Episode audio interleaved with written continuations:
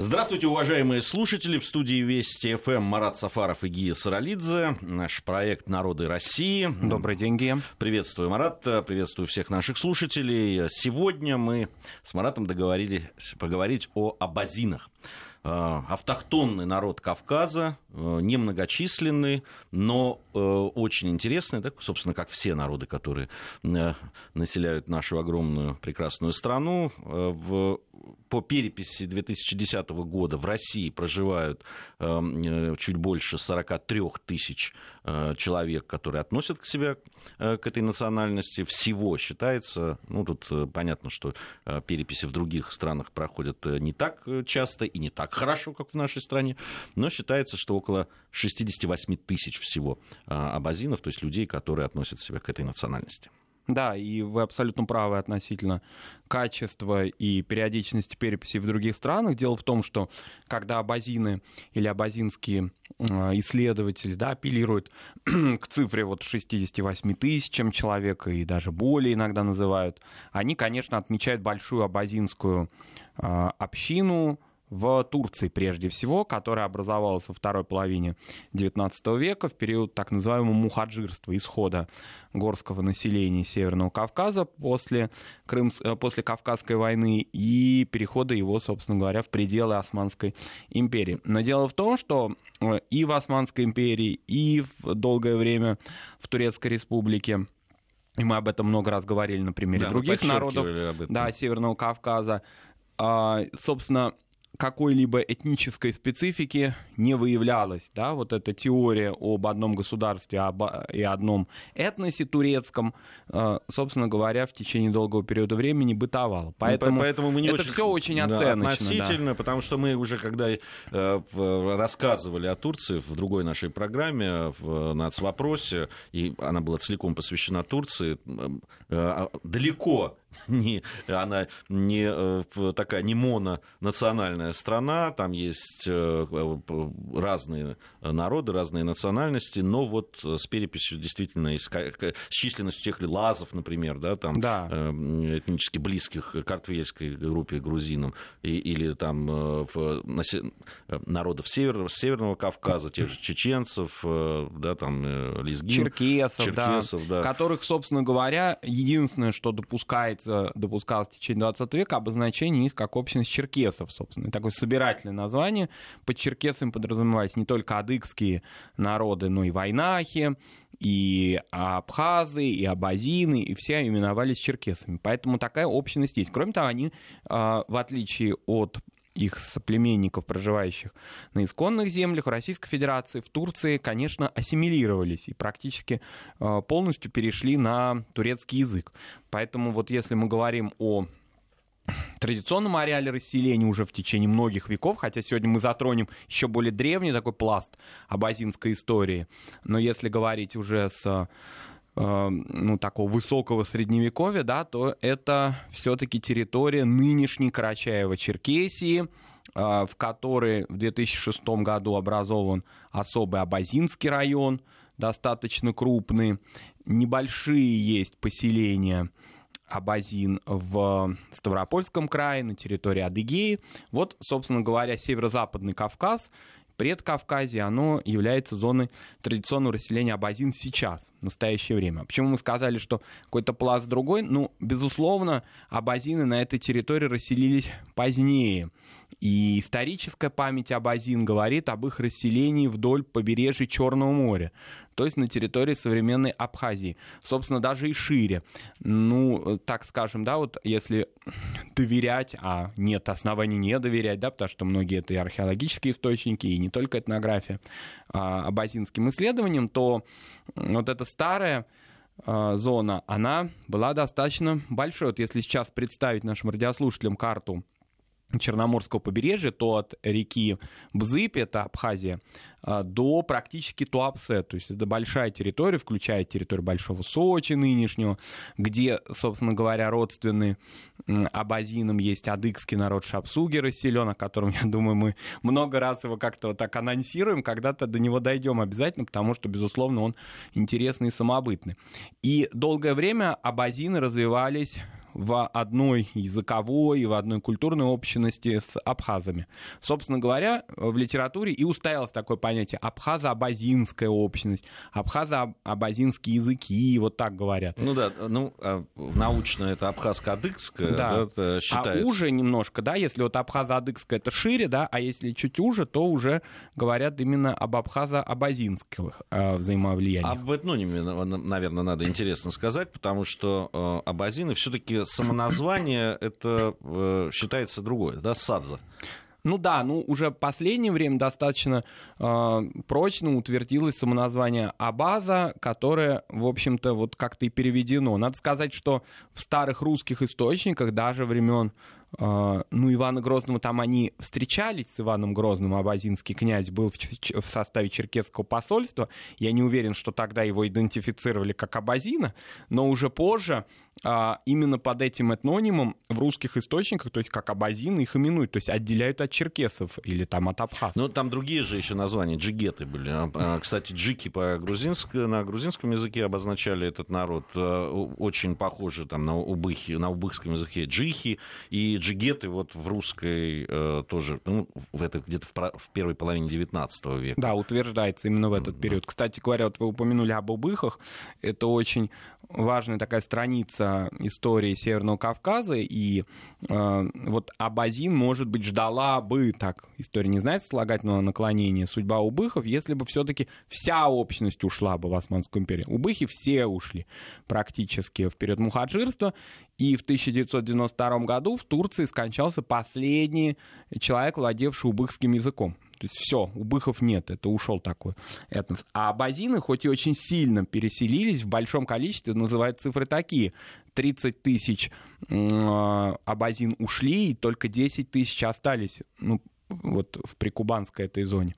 А, и вер, верхнекубанских вот этих территориях. Но, собственно говоря, вот из этих десяти тысяч нынешний народ вот так с течением времени увеличился, увеличился, увеличился.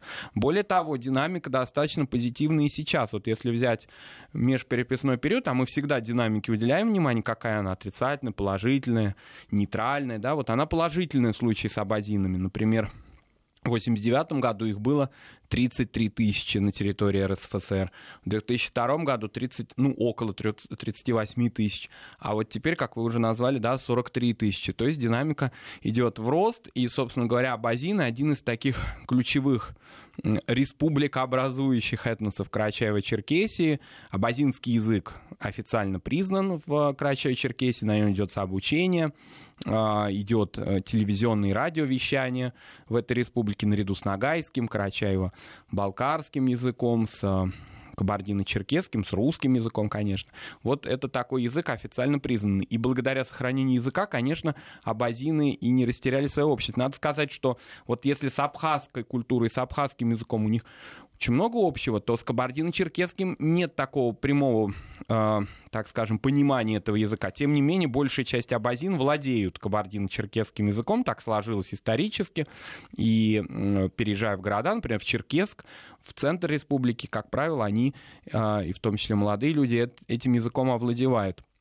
Но надо сказать, что вот абазинским языком-то как раз овладевают единицы, потому что э, существуют, ну это, конечно, такие достаточно, как и все рейтинги, да, они спорные и субъективные, но тем не менее существуют рейтинги там топ сто, топ десять э, самых сложных, не ста даже, а десяти сло, самых сложных языков э, мира, в которые включают, например, язык басков, живущих в Испании, там еще ряд языков, и часто в этих топах упоминают два языка северно- северокавказских народов. Это басаранский язык, о котором, я думаю, тоже мы когда-то обязательно поговорим, тем более наши радиослушатели просили нас об этом. И абазинский язык тоже включают в это число. По-разному такие, да, почему он самый сложный. Некоторые авторы говорят о том, что в нем очень много согласных, а всегда, когда большой такой вал согласных и звуков, соответственно, обозначающих, это очень сложно. Ну, разные есть оценки, так или иначе, конечно, на слух он воспринимается как такой дыхательный язык, еще определенно должна быть фонетика, орфоэпия должна, прежде чем абазинским языком овладеть. Вот мне в этом смысле в период подготовки программы на этой неделе удалось прочитать старую книгу э, тбилисской тбилисского языковеда, очень крупного специалиста в области северокавказских языков Кетиван Ламтатидзе, очень крупного автора, уже ныне покойный, ну, классика северокавказского языковедения. И она, будучи грузинской женщиной, она выучила два языка. Абхазский и абазинский. Это считалось тогда, в середине двадцатого века, редкостью. И более того, она стала автором монографии, посвященной абазинскому языку. Но я, не будучи филологом, все-таки взял на себя смелость, прочитал эту работу и, конечно, посмотрел, насколько там идут сравнения с другими языками, в том числе и с абхазским. Очень сложный язык у него, очень сложный словарь. Вот произнести даже эти слова достаточно сложно. Поэтому, конечно, это такой реликтовый, старый, интересный очень язык. Как ты, Марат, относишься, ну, эти сведения есть, они есть и в открытых исторических каких-то документах, да и просто в интернете можно найти об упоминании о абазгах, о племенах абазгов в, еще в пятом веке до нашей эры. Это Геродот вот, относит, древнегреческий историк, который на своей карте древнего мира в перечне народов, которые обитали по, по, в понте, по берегу Понта-Эксинского, ну, то есть Черного моря, он вот с караксами, там, наряду с колхами называет также и племена абазгов. Ну, конечно, к этому ко всему надо относиться очень осторожно, потому что, как мы знаем прекрасно, вот эти представления наши, мы неоднократно это уже говорили и в «Народах России», и в «Нацвопросе», наши представления о нациях, о современном понимании, ареал расселения, язык, этноним. Ну вот если брать структуру даже нашей программы, наши постоянные радиослушатели знают нашу структуру, да, она все-таки у нас отображает наши современные знания о народах. Вот. А то, что было во времена Геродота, конечно, это скорее племенные образования.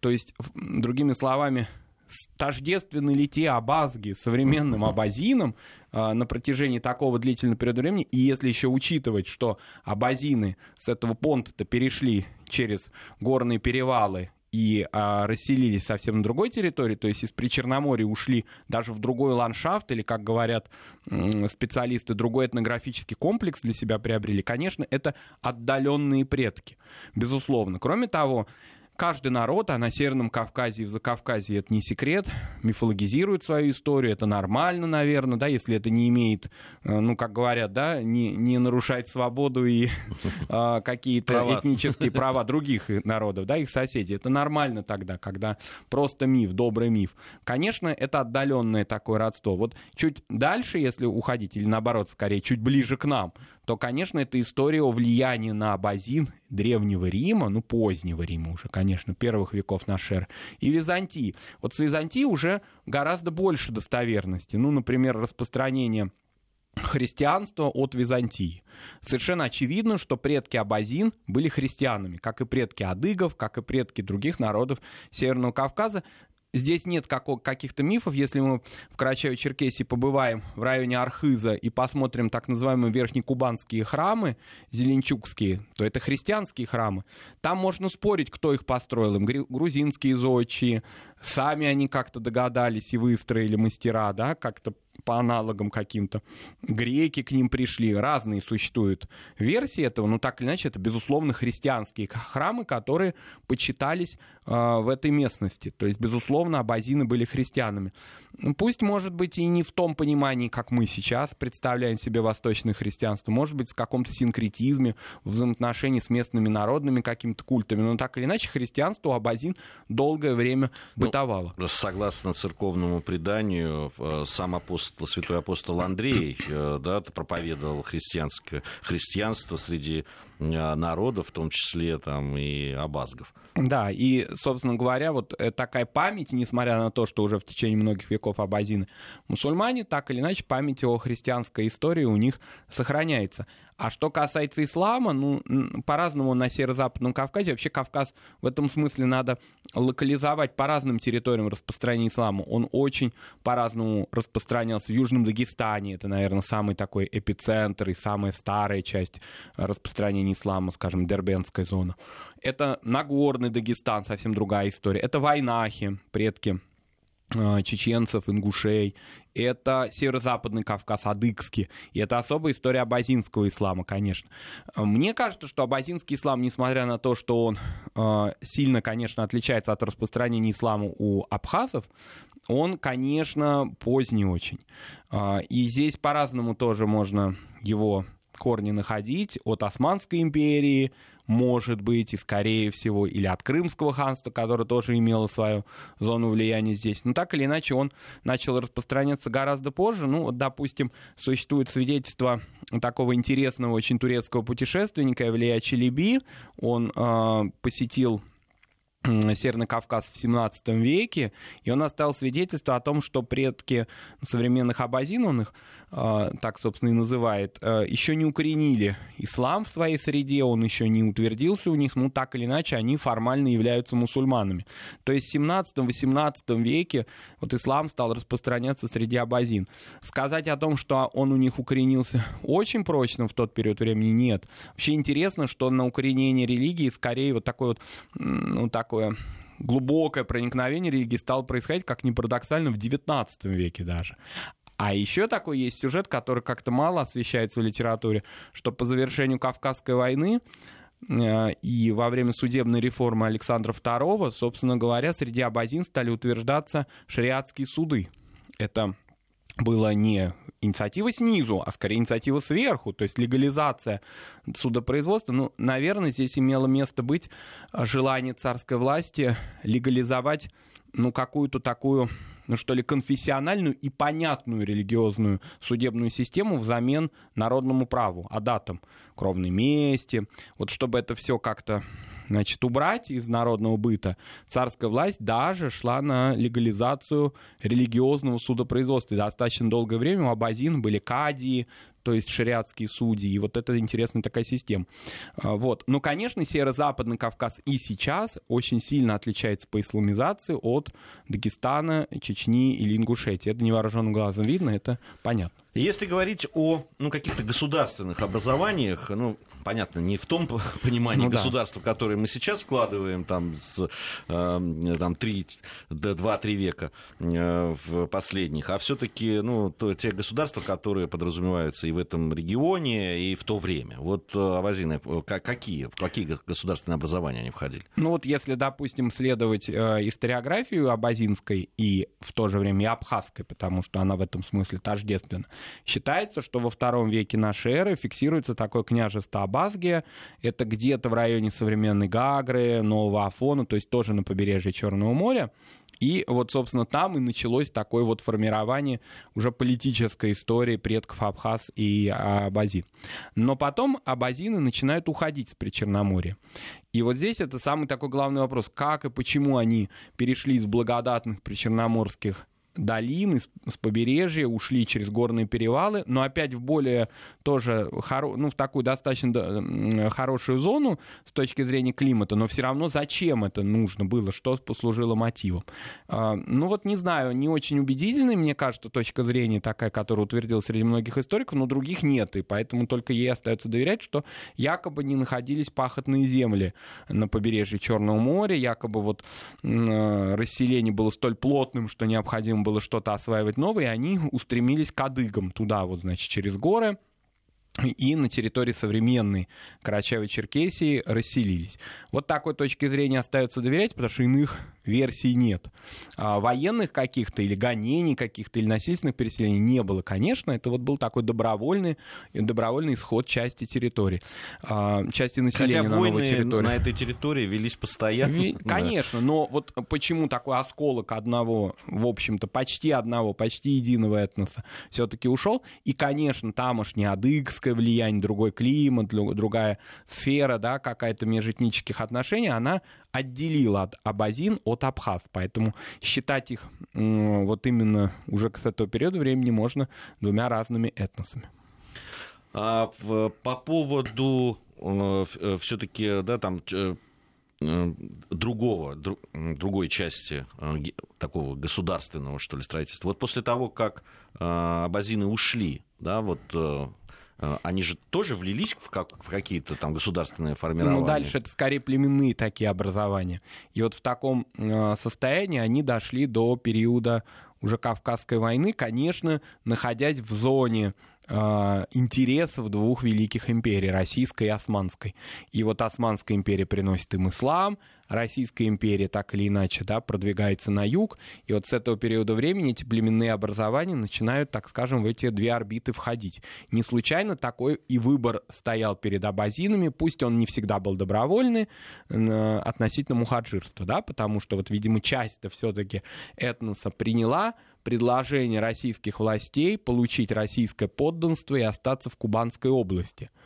А другая часть ушла, да, она ушла на юг, в порты и, соответственно, через Черное море достигла берегов Турции. Эта история, да, вот как бы мухаджирская, да, казалось бы, сто пятьдесят лет, уже, ну, все уже раны зажили, уже нет каких-то прямых даже вот таких хронологических связей, семейных уже историй, они прерваны. Но она как-то вот подпитывает этничность э, адыгских народов и абазин, и даже отчасти абхазов. Э, вот это такая актуальная тема для местных народов. И какие-то делаются попытки найти контакты, встретиться, принимать у себя гостей вот из числа потомков мухаджиров.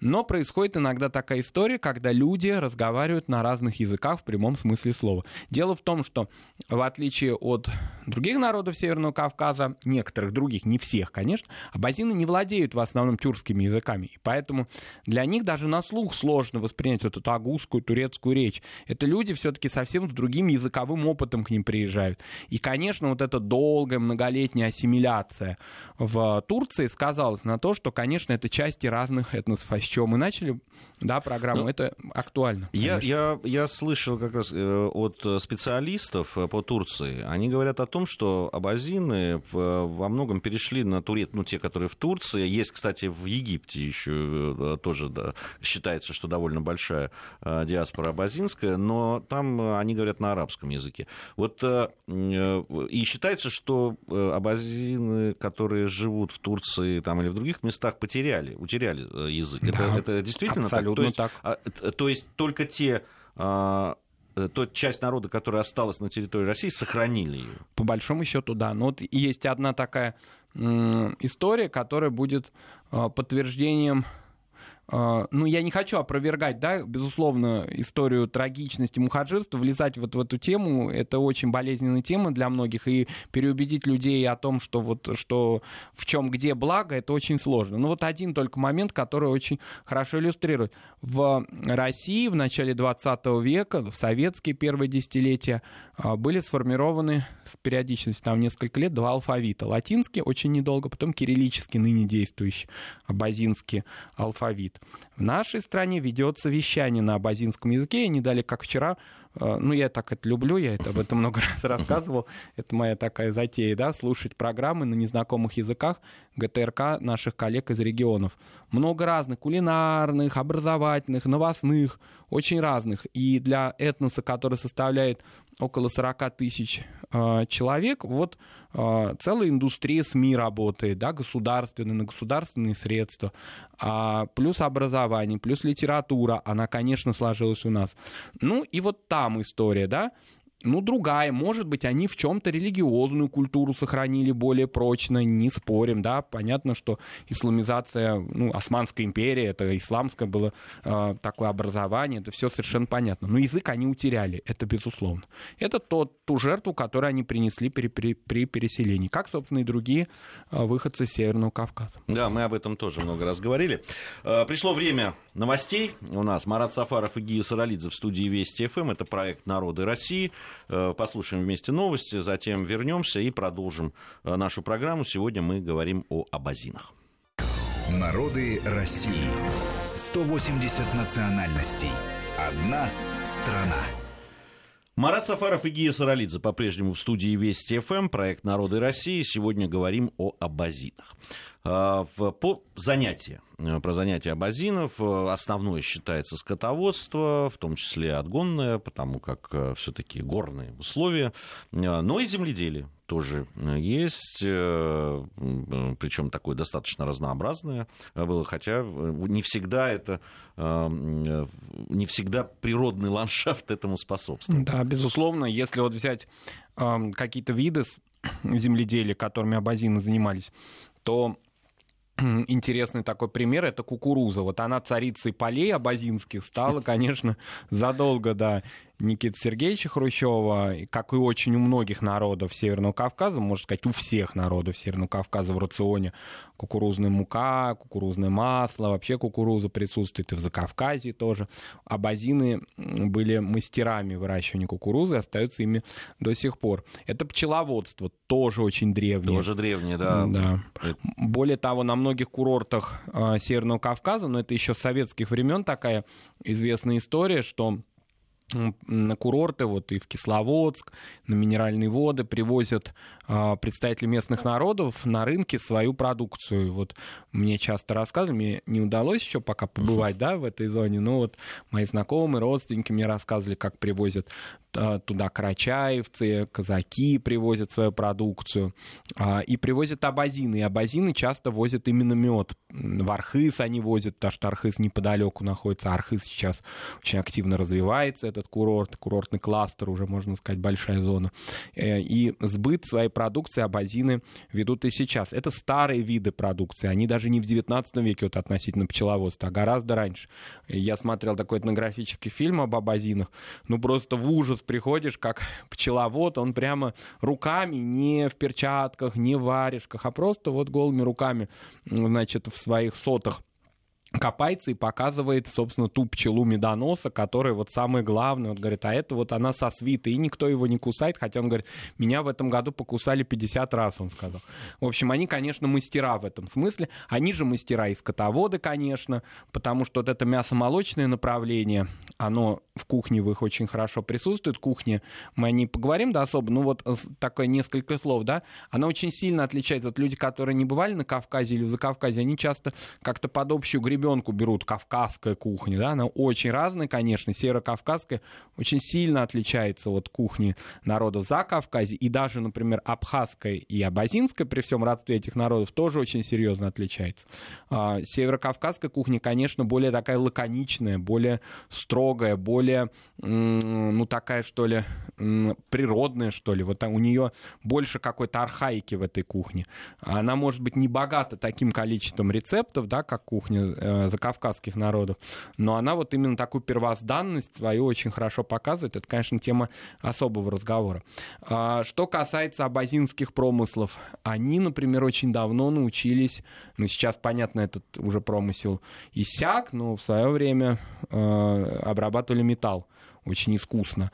Они очень хорошо торговали с местными народами. Ну, то есть это при всей численной, может быть, небольшой, небольшой численности этого народа, он такой активный проводник э, каких-то промыслов и культур между этносами, расселенными вокруг него. Прежде всего, во взаимоотношении, конечно, с адыгами, которые, ну, такой вот народ, если помимо абхаз брать, да, то, конечно, тот народ номер два, да, по этническим контактам с... не народ, а вот эта целая большая этническая общность, да, с которыми абазины в активном взаимодействии находились.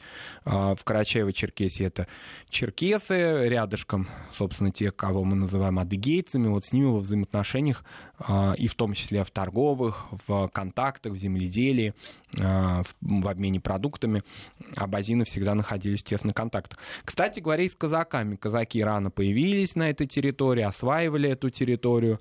Абазинам свойственно была традиция, вот эти, о которых мы говорили в программах, посвященных кодексам, да, традиционным северокавказских народов, аталычество, кодекс куначества, вот эти традиции, да, ну, напомним, да, это очень интересные и очень положительные а, такие а, традиции моральные, этические, которые у северокавказских народов распространены, такое вот названное родство, если так можно выразиться, да, когда люди, не обладающие кровным родством, и часто даже из разных этносов, в силу каких-то причин а, считают друг друга родственниками. Причем иногда это происходило не благодаря, а вопреки, когда а, роднились люди после кровной мести. То есть она как бы не реализовалась, да, она не прошла кровную месть. И тогда они говорят, все, мы теперь... Ну, я так немножко поверхностно это излагаю. Понятно, что в исследованиях специальных это очень хорошо подробно рассмотрено и по каждому этносу. Но вот, а теперь мы родные стали, потому что нам вот нечего делить. Мы э, не пошли на преступление второе, да, мы кровью, кровь, значит, не обмывали, мы стали родными. то есть отменили этот закон. И, соответственно, отношения возникли. Мальчиков, сыновей брали в семьи другие, да, других этносов, вот они забирали их, там воспитывали, а потом эти сыновья подросшие возвращались в свои родные семьи, уже овладевая другим языком, ну, в данном случае, например, черкесским языком. Вот это очень хорошие черты, они, конечно, сейчас утратились, но они, в общем-то, дали возможность абазинам э, на этой очень узкой территории, вот если в Абхазии, откуда они ушли, где земли было много, да, теперь они пришли на землю, где ее гораздо меньше, э, тем не менее, они в взаимоотношениях с другими этносами находятся в бесконфликтных многовековых связях. Я хочу вернуться немножко к кукурузе. Ведь очень любопытная история, что кукуруза ведь попала на Северный Кавказ двумя путями. Там, да, одна через Османскую империю путь, вторая через Молдавию и Россию. Вот. Ну, было это там где-то семнадцатый-восемнадцатый век рубеж, когда там начала она проникать. И ведь до семидесятых годов, по, по больше, несмотря на попытки уже э, тобой упомянутые, э, на самом деле культивировалась в основном-то она на Северном Кавказе и в Закавказье. Да, конечно. Э, действительно. И стала частью э, не только ну, там, рациона, но и культуры. Ну и культура, народа. Конечно. Вот, допустим, если мы возьмем ну, хлеб всему голова, но очень часто у многих народов Северного Кавказа, я бы не сказал, что он замещал хлеб, это как-то все будет примитивно выглядеть. Но, во всяком случае, функцию такого главного продукта выполняла кукурузная каша. Ее называют мамалыгой, да, таким бессарабским термином. Ее, ее очень часто даже в Грузии говорят мамалыга, да, не, на, не, не, в Грузии, Закавказье. В Грузии применительно. Называют, да, гоми. Ну, гоми, это... да, ну, применительно, я имею в виду, да, в рецептах говорят, ну, почти как мамалыга. Как-то вот мамалыга, она не, так... Это, ну, это чтобы... Понятно по- стало, стало да. понятно, что это такое. Что да. это такое, да. И на Северном Кавказе она фактически была таким первым продуктом, самым основным. Во-первых, она была питательной, во-вторых, она была, конечно, сравнительно дешевая. И благодаря тому, что она фактически выполняла функцию хлеба, любой человек вот ассоциировал дом, теплоту дома именно с этой кашей. Каша ли она была, караваем ли она была, потому что она такая была густая, что фактически ее уже, можно сказать, руками можно было есть. Вот это вот тот продукт, монопродукт, который, конечно, для абхазо-адыгских народов тоже выполнял такую же э, функцию. Интересны заготовки разные, которые абазины делали. Вот э, такая параллель есть с тем, что называется в Грузии тклапи, да? А вот такие алычевые, алычевые пастила, ну, может быть, она не из, не из ткемали делалась, да, из других сортов, э, ну, например, из, просто из алычи, да, так или иначе, она использовалась не как фруктовая, а именно, как и в Грузии, в качестве вот такой вот заправки для супов. Э, и зимой, хотя зима, в общем-то, в Карачаево-Черкесии достаточно мягкая, конечно, не продолжительная, не суровая, но так или иначе, вот такие мясные супы с добавлением вот этой вот пастилы, разведенной в кипящем бульоне, это очень такая важная тоже часть абазинского стола. Все от природы бралось, все, собственно, использовалось, но при этом, конечно, вот интересно, ну, помимо свинины, это уже понятная история табуирования, связанная с исламом, у народов Северного Кавказа и у абазин тоже существует табу на конину. Это такая интересная история. Ну, у некоторых нет, ну, например, у нагайцев, потому что нагайцы — это такой феномен Северного Кавказа, мы о них говорили, это тюрки, кочевники, которые оказались на территории Северного Кавказа в силу разных таких средневековых э, сюжетов. А остальные народы, народы-горцы, они вот конину нет. Вот. Хотя с, это, с точки зрения религии это такая двоякая тема. Я вот интересный находил не примитивно к абазинам, а вообще в широком северокавказском таком дискурсе обсуждения, а можно ли есть конину на северным кавказцам. И вот там некоторые, значит, люди какие-то религиозные доводы приводили, некоторые этнические. Но так или иначе, представители Северного Кавказа, оказываясь в больших российских городах, в мегаполисах, они сталкиваются с тем, что в халяльных магазинах они видят халяльную продукцию из конины. И когда они не знают сначала об этом, да, впервые с этим сталкиваются, шокированы бывают. А как же так? Ну, потому что в халяльных сетях, в халяльных магазинах, мегаполисах доминирует, конечно, такая татарская тема, да, тюркская тема, башкирская тема, может быть, а не северокавказская. Абазины конину не потребляют. Да, ну, Как и многие, кстати, народы Северного Кавказа, в общем, насколько я знаю. Да, да, да. Это, я уж не знаю, насколько она сейчас жестко табуирована, но не входит в это. Но вот я говорю, что многие но... как авторитет пытаются какую-то даже религиозную подоплеку туда привнести в эту тему. Пришло время у нас послушать, какая погода ждет нас в разных регионах страны, региональные новости. Вот. А затем мы вернемся с Маратом Сафаровым, продолжим наш, наш рассказ об абазинах, поговорим и о кухне в том числе, ну и о народном творчестве, естественно. Народы России. сто восемьдесят национальностей. Одна страна. Продолжаем программу. Сегодня говорим об абазинах в рамках нашего проекта «Народы России». Марат Сафаров, Гия Саралидзе в студии Вести ФМ. О фольклоре надо сказать, тем более, что включает фольклор и тот знаменитый нардский эпос, который, в общем, да, принадлежит не только абазинскому да. народу. Вот, и есть и исторические сказания. Вообще устное творчество очень такое большое место занимает в абазинском фольклоре. Да, и нартовский эпос, конечно, делить по каким-то национальным квартирам смысла нет, потому что даже герои его, они как-то наднациональны, да, он и в черкесском, ну, собственно, в большом таком адыгском э, устном творчестве существует, и вот у абазин. Есть большое количество разных песен, посвященных девятнадцатому веку, в том числе мухаджирской истории, когда вот семьи или в широком смысле родовые какие-то общины разделялись, кто-то оставался, кто-то уезжал, какие-то представления, например, старые, но они скорее такие религиозные о... хаджи, потому что в свое время это было очень трудное и опасное путешествие, оно было морское путешествие, как правило, они отправлялись в Батумский порт, ну, хадж — это паломничество в Мекку, да, напомним, и дальше, направляясь в пределы Османской империи, вот, собственно говоря, двигались в сторону Мекки, это занимало часто несколько лет, и обратно не все возвращались. Вот такие предания, они характерны для них, такие религиозные, этнические, героические, военные, очень разные. Вот, что касается костюма, ну, в целом он, конечно, общекавказский, традиционный костюм. Сейчас сохранились какие-то его отдельные атрибуты. Ну, например, женщины, абазинки, как правило, носят головные уборы. Но головные уборы — это, конечно, совсем другая история. Опять не уходим вот в эту... Откуда вернуться нельзя из этой истории, связанной с мусульманскими головными уборами женскими, потому что это такая дискуссия, которой, которой занимается весь мир. А вот только один отдельный эпизод абазинский — это, конечно, такие достаточно... формальные головные уборы, они только, ну, должны подчеркнуть его наличие, то есть это не в полном смысле слова хиджаб, это скорее такая косынка. Надо сказать, что очень многие люди, которые бывали на Северном Кавказе в советское время, семидесятые, восьмидесятые годы, видели эти головные уборы практически во всех республиках. Может быть, за исключением Дагестана, где более плотно, что называется, женщины, да, традиционно одевались, особенно в горах.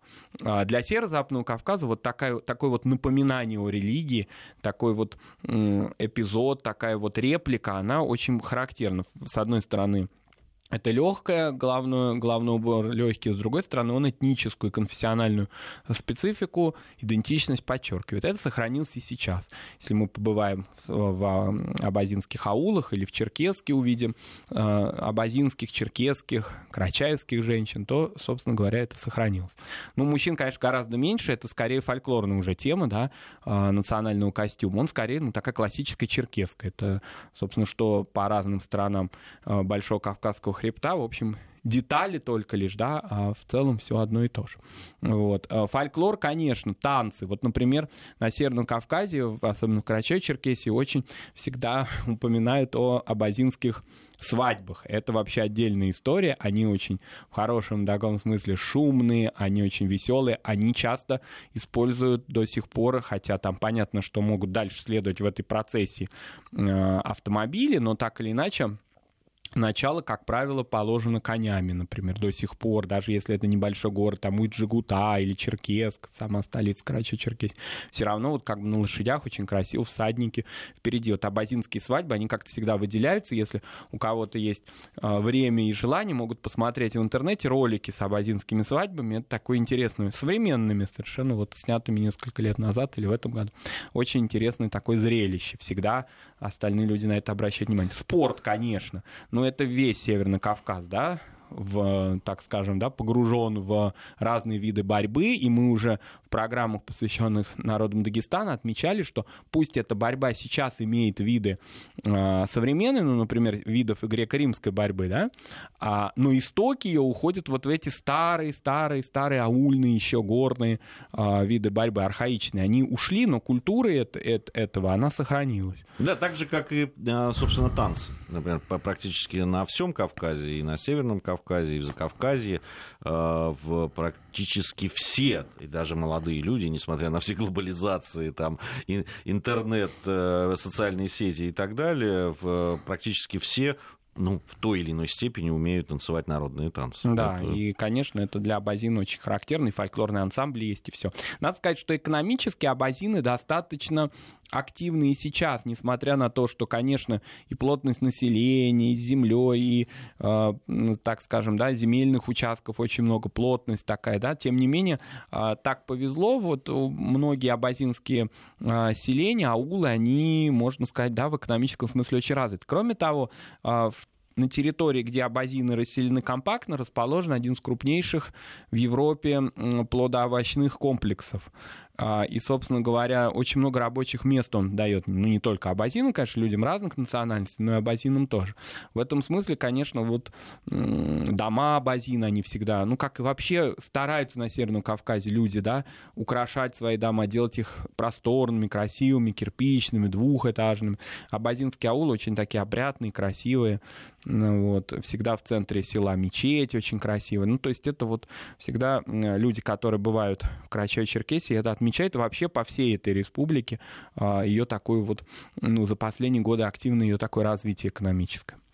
Ну и, а, а, как обычно, собой. Мы завершаем, правда, мы... Но очень часто, давали, да, такие, очень да. часто срываемся в середине. Срываемся, да, да. Потому что и время начинаем, обеденное. И да. начинаем говорить об этом, да, но все-таки кулинарная страничка. Да, здесь вот мы уже упоминали о кукурузе, мы упоминали о мясе, но вот есть такие специалитеты, которые в Карачаево-Черкесии считают абазинскими блюдами. Например, фасоль, которую варят, готовят в горшочках, и добавляет туда аджику. Ну, я бы не сказал... Это что-то похоже, конечно, на лобио, но э, и как и лобио разные бывают рецептуры. Бывает то, э, это блюдо, которое потом давит эту фасоль, бывает цельная фасоль. Но так или иначе, все-таки э, вот такой набор приправ, которые характерны для Грузии, здесь нет его. Здесь такие приправы скорее природные. Вот, ну, например, это чеснок, как... приправа, да, сухой чеснок, ну, или приправы, свежий. Давайте честно, они все природные. Ну, они, да, они все природные, да, но просто вот как бы есть такой вот огромный ассортимент закавказских специй, да, которые, в общем, там не с чем числа, да. На Северном Кавказе э, все гораздо проще в, в этом смысле, да, употребляют часто вообще свежие продукты или, например, сухой чеснок. Вообще чеснок — это такая универсальная северокавказская приправа, которую добавляют везде. Для адыгской кухни и для абазинской кухни очень характерны чесночно-сметанные соусы. Это да, вообще на, такая фишка. На Северном Кавказе, да, да. Это вообще... И, конечно, у абазин, как и у их соседей, такое коронное блюдо, это, конечно... Э, но они вот на Северном Кавказе это называют соусом. Хотя можно сказать, что это что-то уже такое к первым блюдам. Вообще слово «соус», оно как-то на Кавказе очень широкое имеет распространение. Да, хотя... да, да. Это... Причем везде, и на Северном Кавказе. И в Грузии говорят, да. да.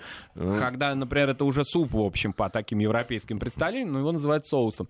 А, так вот, это куриное мясо, а, это сметанно-чесночная такая заправка, это небольшое там количество перца, обычно черного, и вот, значит, вот такое вот блюдо. Оно не холодное, может быть, оно может быть горячим. Я, я на Северном Кавказе, я не знаю, к какому из народов вот конкретно принадлежит это блюдо, но оно очень похоже на то, что в Грузии называется чкмеруль. На сковородке, да, такая да, курочка? Это, это, это, да, обычно там цыпленок, угу. сначала обжаренный, а потом тушеный, ну, в разные разные варианты есть. Ну, обычно это готовится там в чесночно-сливочном, да, со сливками соусе. А в других вариантах там сметаны, либо это кисломолочные какие-то добавления. Кстати, очень похожее блюдо в Турции есть. Ну, вот э, понятно, что все это взаимо... взаимосвязано. Да. Еще такой интересный специалитет абазинский – это фаршированная тыква. Тыкву, значит, из нее всю мякоть сначала удаляют, потом смешивают с чесноком, потом вот эту, ну и с другими пряностями, и потом, значит, это все обратно. Фаршируют тыкву и ее, ну, фактически отваривают, но на дно посуды кладут помидоры нарезанные, чтобы сочно это было, чтобы был бульон. И вот такая, такое интересное блюдо, оно очень распространено. У соседей, конечно, абазины переняли выпечку. Ну и своя, конечно, есть выпечка, и хычины знаменитые, которые... Все люди, которые бывали на Архызе, например, их пробовали. Тут трудно сказать, чьи они. Ну, они и карачаевские, наверное, да, и черкесы, адыги вообще их готовят. И, собственно говоря, абазины тоже. Но вот интересно, что традиции виноделия, и об этом абазины всегда говорят, не сложились.